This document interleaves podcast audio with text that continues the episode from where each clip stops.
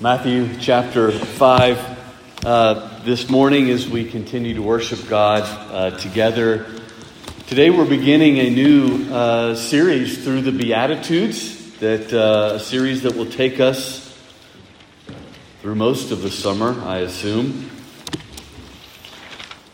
Beatitudes are the opening discourse on Jesus' famous uh, Sermon on the Mount, and uh, just so you know where we're going, uh, we're going to take our time a little bit as we work through this. We're going to um, probably spend the next 10 or 11 weeks or so taking these Beatitudes one by one. This morning, though, I want to begin with an introduction, and actually, next week will also be an introduction and overview. I want to make sure that we're well grounded uh, in the context and the understanding of what Jesus is saying and proclaiming here uh, before we move on and consider the Beatitudes one by one. And so that will be our purpose today. Introduction to the, the Beatitudes, the gospel of the kingdom. Matthew chapter 5, we'll read them all, verses 1 through 11. Brethren, this is God's word. Let's receive it as such. Seeing the crowds, Jesus went up on the mountain, and when he sat down, his disciples came to him. And he opened his mouth and taught them, saying, Blessed are the poor in spirit, for theirs is the kingdom of heaven. Blessed are those who mourn, for they shall be comforted. Blessed are the meek, for they shall inherit the earth. Blessed are those who hunger and thirst for righteousness, for they shall be satisfied. Blessed are the merciful, for they shall receive mercy. Blessed are the pure in heart, for they shall see God. Blessed are the peacemakers, for they shall be called sons of God. Blessed are those who are persecuted for righteousness' sake, for theirs is the kingdom of heaven. Blessed are you when others revile you, persecute you, utter all kinds of evil against you falsely on my account, rejoice and be glad, for your reward is great in heaven, for so they persecuted the prophets who were before you. Amen. This is God's word. Bow with me again in prayer. Our Lord and our God, just as you opened your mouth to teach these crowds, on the mountain so long ago, we pray that you would open our hearts now. Open our hearts to receive and profit from this word. Lord, we know that uh, uh, unless you give us ears to hear and eyes to see, we cannot understand. We will not understand. We know that the natural man does not accept the things of the Spirit of God, that they're foolishness to us by nature in our sin. We know that there's so many worldly cares and distractions, and, and even Satan himself can snuff out and steal the word so that it does not profit our hearts. Lord, we ask then that you would have mercy upon us. Lord, that you would make this word profitable to us today, and that you would speak as your servants are listening. Oh Lord, help us hear as we ought. We make this request in the name of your Son, Jesus. Amen. Well, if you've ever read uh, C.S. Lewis's Chronicles of Narnia, or maybe you've seen the movie, The Lion, the Witch, and the Wardrobe, then you know that one of the most moving, the most enduring images um, in that story is when it is said that Aslan is on the move. Aslan is on the move, and we get this, this beautiful picture of of a long awaited king returning to his kingdom finally. And the, this ripple effect of his arrival is seen and it's, and it's felt all around. Things are beginning to change. There is hope that the sorrows and the brokenness of this world are, are beginning to be healed. The king has arrived and he is working. I think this is a fitting image as we come to Matthew chapter 5 here in the Sermon on the Mount. We just, in the context, we didn't just read, but if we were reading up to this point, in Matthew 4, verse 17, just a prior chapter, we're told that Jesus begins his earthly ministry after being tempted by Satan. And he began his ministry by preaching, Repent, for the kingdom of heaven is at hand. And then a few verses later, in verse 23, we read that Jesus went around the whole region proclaiming the gospel of the kingdom and healing every disease and affliction among the people. Teaching and preaching and healing. Signs that the king was on the move. Signs that the kingdom had arrived. This then is why, just like Moses ascended Mount Sinai to receive God's law, Jesus also ascends a mountain to preach his very first sermon, to proclaim the gospel of the kingdom. In fact, even beyond just the Sermon on the Mount, uh, the entire middle section of Matthew's gospel, the, the emphasis and thrust of Matthew's gospel, is almost exclusively devoted to Jesus preaching on the kingdom. Preaching the kingdom was the heart of his earthly ministry. And the Sermon on the Mount is the heart of that kingdom gospel. But as we recognize this, uh, today I want to ask you what is the kingdom? What is the kingdom that Jesus proclaimed? I feel like so often we can talk about the kingdom a lot without actually ever really defining it. I mean, we hear a lot about kingdom living, don't we? We hear a lot about being children of the kingdom, having a kingdom mindset, doing kingdom work. What is the kingdom? What does it mean to proclaim the gospel of the kingdom? What is the inbreaking of the kingdom?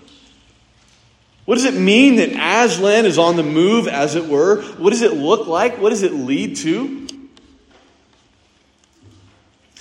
Well, in Acts chapter 1, the apostles thought that the arrival of the kingdom meant that the nation of Israel would be restored to national and political power. Likewise, in our day, many speak of the kingdom as that which brings social or economic or political restoration. Others speak of the kingdom as the rise of a, of a Christian nation or a Christian society. Others speak of the kingdom just simply as the church. Others speak of the kingdom as that which is only in heaven. And we're just waiting to go there. What then is the kingdom? Well, that's part of what Jesus answers for us here in the Sermon on the Mount. Now, we certainly don't get a full picture of the kingdom in, in, Matthew's gospel alone. Jesus still had to die and rise and inaugurate the new covenant and, and ascend to pour out the Holy Spirit. We need the rest of the New Testament to fill out our understanding of the kingdom. And, and we will always be wrong if we just devote our understanding of the kingdom just to the gospels alone. Nevertheless, we do see here very foundational elements to the kingdom. In a very real sense, Jesus himself is the kingdom because he's the king. And when his, uh, uh, with his arrival in the incarnation, the kingdom began to inbreak into this world. So, as the king, what he's doing in this sermon is declaring the policy of the kingdom, the lifestyle of the kingdom, and, and maybe most specifically, the righteousness of the kingdom, of his kingdom. In other words, here we find a description of those who belong to the kingdom. We find the distinguishing characteristics of those who are citizens of the kingdom. We find the righteousness embodied by those who are part of the kingdom. And this is partly what it means that the kingdom is present. Now, as we think about this, though, I need to stop again here, give a pause. We know from the scriptures and from, well, just reality, that the kingdoms of this world are not yet the kingdom of our God. We know from the book of Revelation that will only happen in the end. We know even just a few verses later here in Matthew chapter 6, Jesus talks about um, laying up treasures in heaven as opposed to laying up treasures on earth. And we know that he tells us there to seek first the kingdom of God, which does not consist of earthly material things. And we know that we are to pray, Thy kingdom come. We are to look and long for the full consummation of that kingdom. So, while on one hand we can say the kingdom has arrived, that it's breaking into this world, there's still a sharp distinction between the earthly kingdom and the heavenly kingdom. We have to keep that in mind. They're not the same. Thus, again, we're brought back to how this sermon declares the righteousness of the kingdom of heaven. What then are the distinguishing marks of the kingdom of heaven or the kingdom of God? In a world where we are immersed in materialism, earthly possessions, not to mention secularism, worldliness, sin, wickedness, darkness, in a world where we're immersed in these things, what are the distinguishing marks of the citizens of the kingdom of God?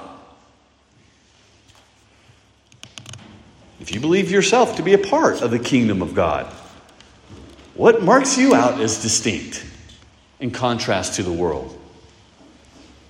It's interesting, John Stott says here there can be nothing more um, fearful or terrifying or condemnatory if somebody says of you, they're just like everybody else. You're just like everybody else. Because there are distinguishing marks of the children of the kingdom as opposed to being a citizen of this world. And this is where the Beatitudes come into play. This is what the Beatitudes help bring to the surface. So, as we think about this, I want to answer most specifically and most succinctly what is the kingdom? To put it, to, to put it most simply, the kingdom is the inbreaking of the new creation. The kingdom is new creation. And these Beatitudes are the distinguishing marks of the new creation. They're marks of things that are not natural to fallen man. They're marks of things that are not earthly or materialistic. They're marks of things that are heavenly, the fruit of new creation at work. The kingdom is new creation. So, to signal its arrival, Jesus came, healing the sick and the lame, and announce, which is essentially announcing that the curse, the sin, death, and decay, it is on its way out, it's passing away. And then, right after that, he ascends the mountain as his pulpit. He sits down as a king sitting on his throne before his subjects and he begins to declare the characteristics, the lifestyle, the virtues, the righteousness that mark that kingdom, his kingdom, the kingdom of new creation. That's the kingdom. But I want you to note carefully, though. I mean, do you notice that Jesus doesn't begin talking about his kingdom or talking about uh, the righteousness of his kingdom? That he doesn't begin with law? He doesn't begin with commandments. He doesn't begin with what we must do or that which we do do. He doesn't begin with threats. He doesn't begin with warnings. He doesn't begin with intimidation. He doesn't begin with pressure the first word out of his mouth Blessed. Blessed are those who embody the righteousness of this kingdom. He doesn't begin with what we do, he begins with who we are. You see, Jesus is intentionally invoking and, and retracing the steps when, when God descended upon Mount Sinai to give the law. This is a very intentional word picture here. It's intentional to contrast the giving of the law with the arrival of the Lord Jesus Christ, God Himself. But remember, though, when the law was given, God spoke with thunder and with lightning, and it struck terror with the people. But here, Jesus sits down and speaks with an inviting voice. What a contrast. Think too, when the law was given, the people were warned stay away. God said, if even an animal touches this mountain, it will be struck dead. But here the people are invited to draw near. Direct access to God in the person of the Lord Jesus Christ. Also, when the law was given, it served as a ministry of death. It came with threatening, it came with that word Cursed is the one who does not abide by all things in this book to do them. But Christ comes not with cursings, but with blessings. He came not to frighten us with the blinding holiness of God in the face of our sin. He came to allure us to God to allure us to the Sun of righteousness who comes with healing in his wings. Just think about that fact. The very first word of our Lord's very first sermon is blessed. Doesn't that tell you all you need to know about the infinite love and compassion that our God has for you in Christ? Doesn't that tell you all you need to know about his ministry? That the law came through Moses, but grace and truth came through Jesus Christ? That God did not send his Son into the world to condemn the world, but that the world might be saved through him? Blessed! Now, brethren, this gets at the heart of the question what is the kingdom? And it gets us, helps us get to the context uh, that we need to properly understand the Beatitudes. Blessed. We've already kind of loosely defined the kingdom as the inbreaking of the new creation. And we've kind of connected that with how the Sermon on the Mount details the fruit and characteristics of that new creation kingdom. But I want us to think about how this specifically relates to the Beatitudes themselves. I mean, part of that's going to be our focus for the next few months. But today, I want us to think more specifically. A good way to kind of get us on the right track uh, to, to answering these questions is, is maybe to begin by thinking, and I've already hinted at it, but are the Beatitudes commandments? Are the Beatitudes exhortations for us to obey? Are the Beatitudes law and imperatives for us? And I come back to that question, even though I've kind of already answered it. I, I come back to that question because how often they're treated this way. I've often heard the Beatitudes preached as this is what we are to strive to be if we are to be saved.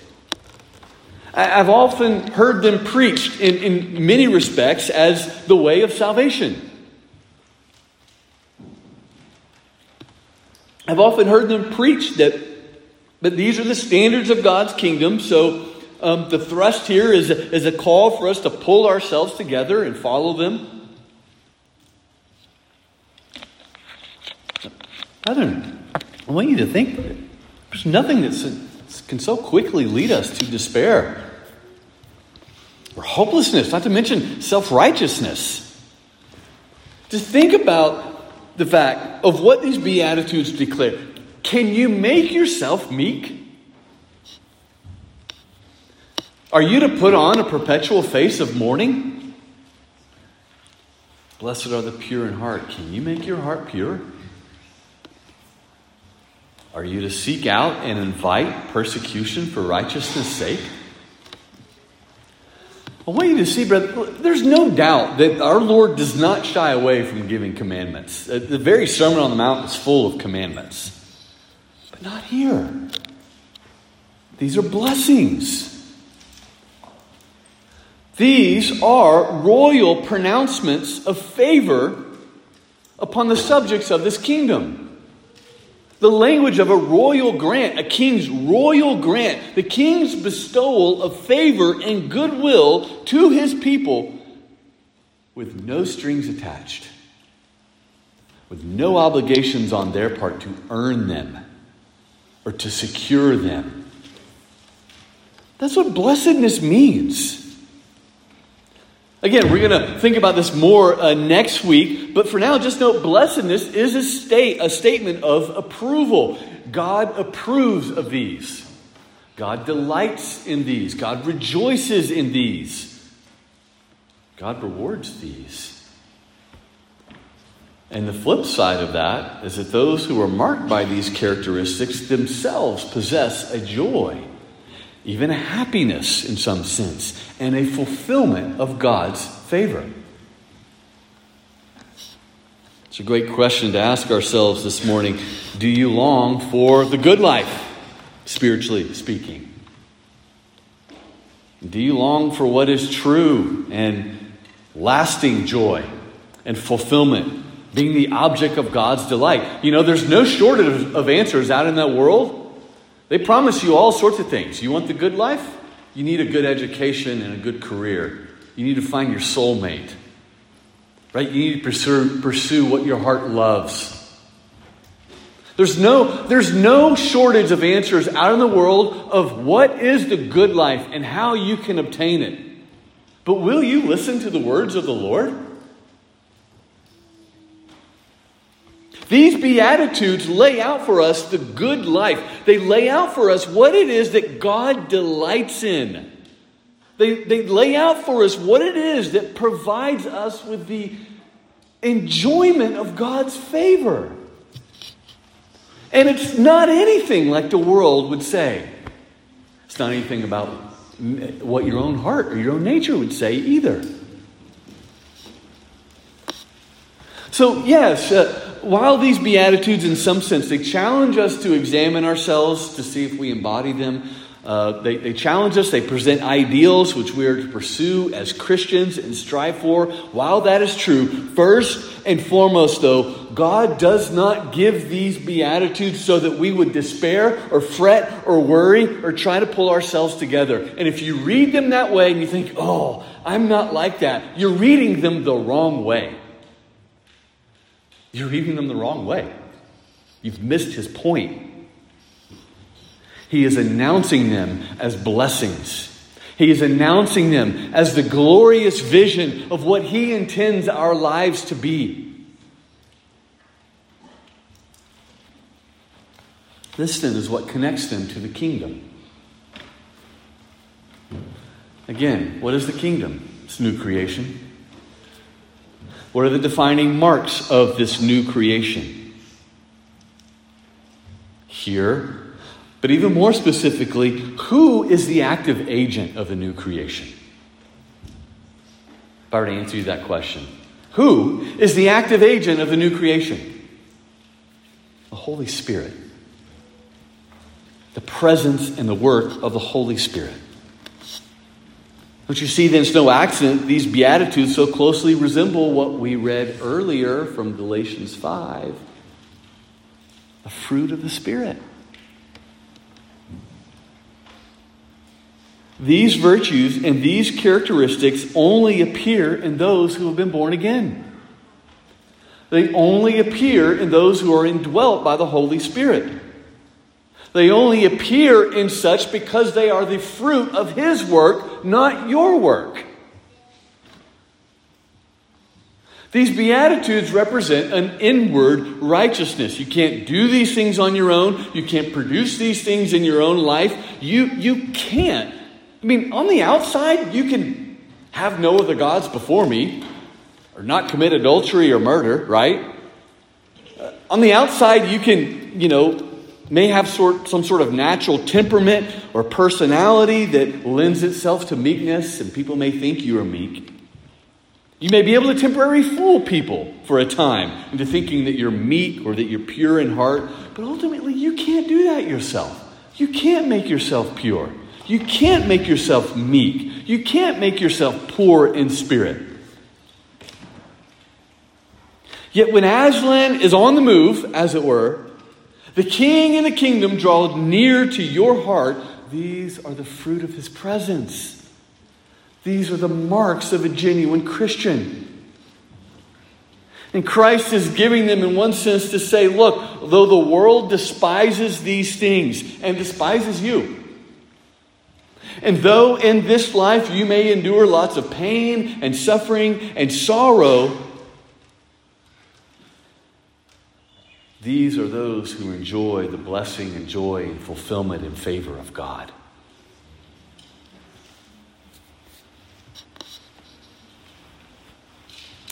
Well, this then leads us to one last thing I want to consider today as we approach the Beatitudes. I haven't given you a formal outline, but I hope that you've gotten, at least by this point, the Beatitudes represent the inbreaking of the kingdom. They are announcements and blessings of God's favor, not commandments or threatenings. They are the fruit of the new creation at work in the fruit of the Spirit. But also, the one last thing I want you to see as well in six of the eight Beatitudes here, we must not overlook the fact that the blessing comes in the future, not in the present. Want you to notice Jesus gives bookends to his Beatitudes that helps us understand the main point. The first Beatitude and the last Beatitude both come with the same promise. For theirs is the kingdom of heaven. But the middle six Beatitudes, verses 4 through 9, every blessing is put in the future tense. For they shall be comforted, they shall inherit the earth. What then is our present possession? Or maybe put it this way Where is the kingdom that we possess right now, it's in heaven. That means it's not on earth. It's not yet on earth.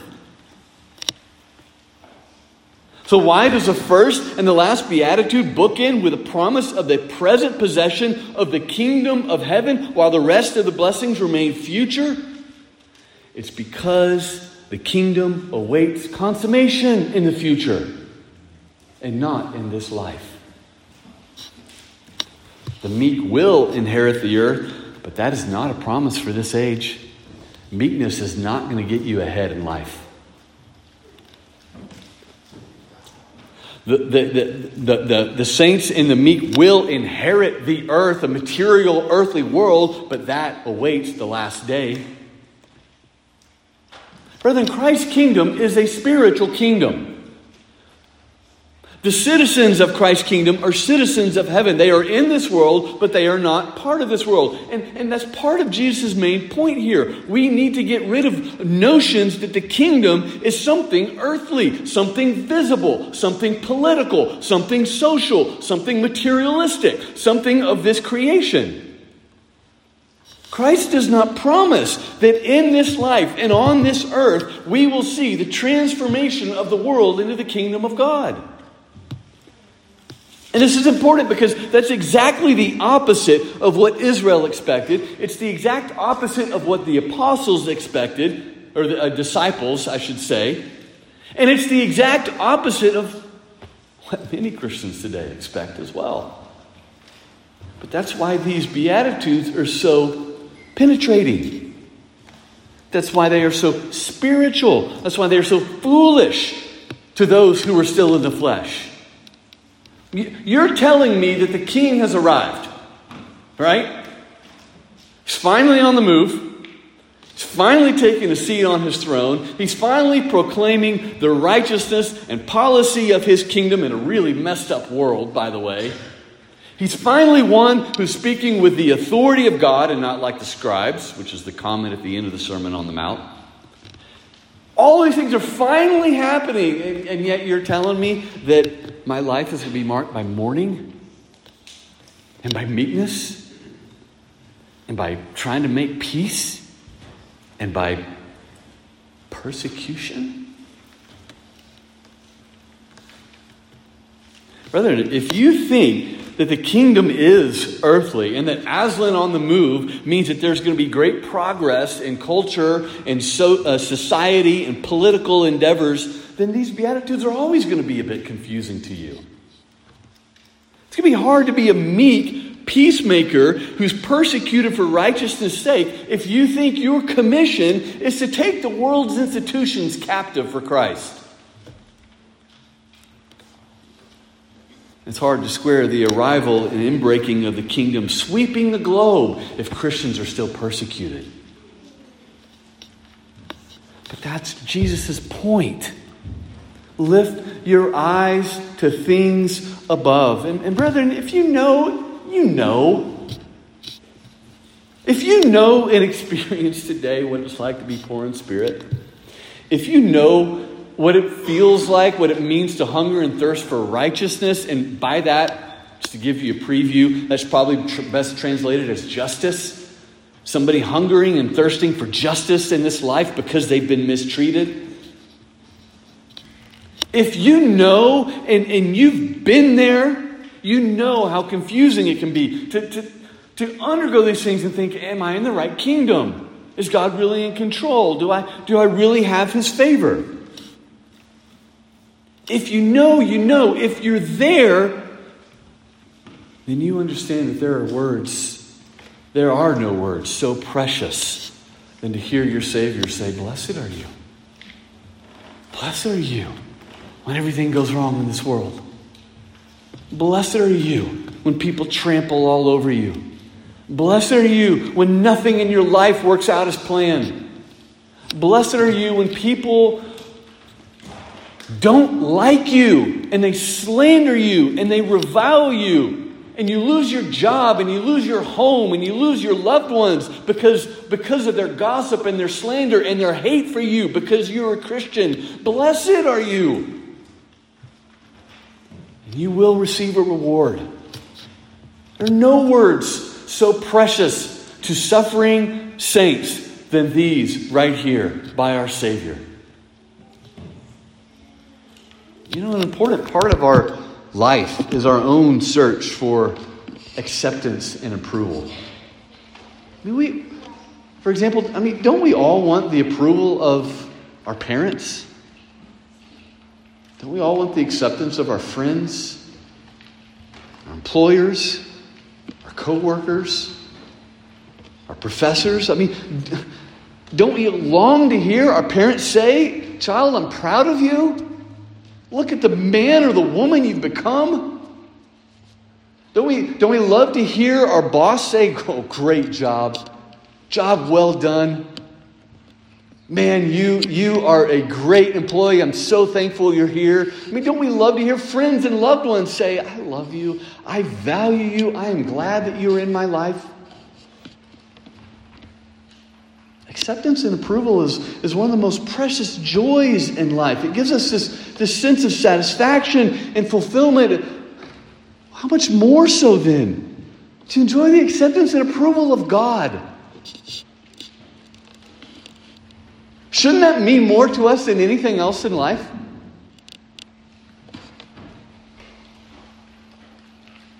Well, here Jesus is saying, In me and through faith in me, the new creation has come. Far from transforming this outward world materialistically, it actually reaches the depths of the human heart. It's not flashy, it doesn't win the world's approval. It doesn't give you your best life now. It even goes against your natural inclinations of what is the good life, as well as your expectations of what the kingdom of God and the arrival of the king should bring. But what is low and despised in the eyes of man is greatly esteemed in the eyes of God. And this is a description of those who have their Savior's approval.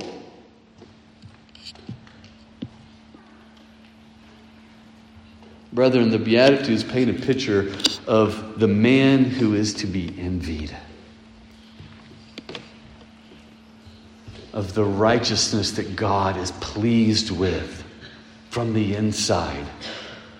Paint a picture of that, the one who truly enjoys the good life. Think of how counter nature, uh, counterintuitive to our nature it is to say that you're persecuted and you're slandered and you're reviled and yet you possess the good life. Rather than the Beatitudes are a picture of all this because the Beatitudes are a picture of the Lord Jesus Himself. Jesus Christ is a perfect embodiment of the Beatitudes. Jesus Christ is the preeminent blessed man. Jesus Christ is the personification of the kingdom and the new creation. And Jesus Christ traveled this road before us, leaving us an example to follow meekness and lowliness and persecution in this life, but he inherited it all in the life to come. And thus, our entrance into the kingdom and our progressive growth into these kingdom characteristics and our inheritance into the kingdom of the last day only comes through Him.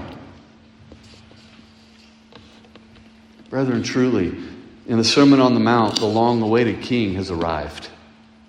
He's arrived in the God man, Jesus Christ. And with these words, and the pouring out of his spirit after his death and resurrection, it's like Aslan on the move. The kingdom of new creation is beginning to break into this world. And we know this because when Christ's word is proclaimed and those who hear and repent and believe in him, we know that the kingdom has drawn near.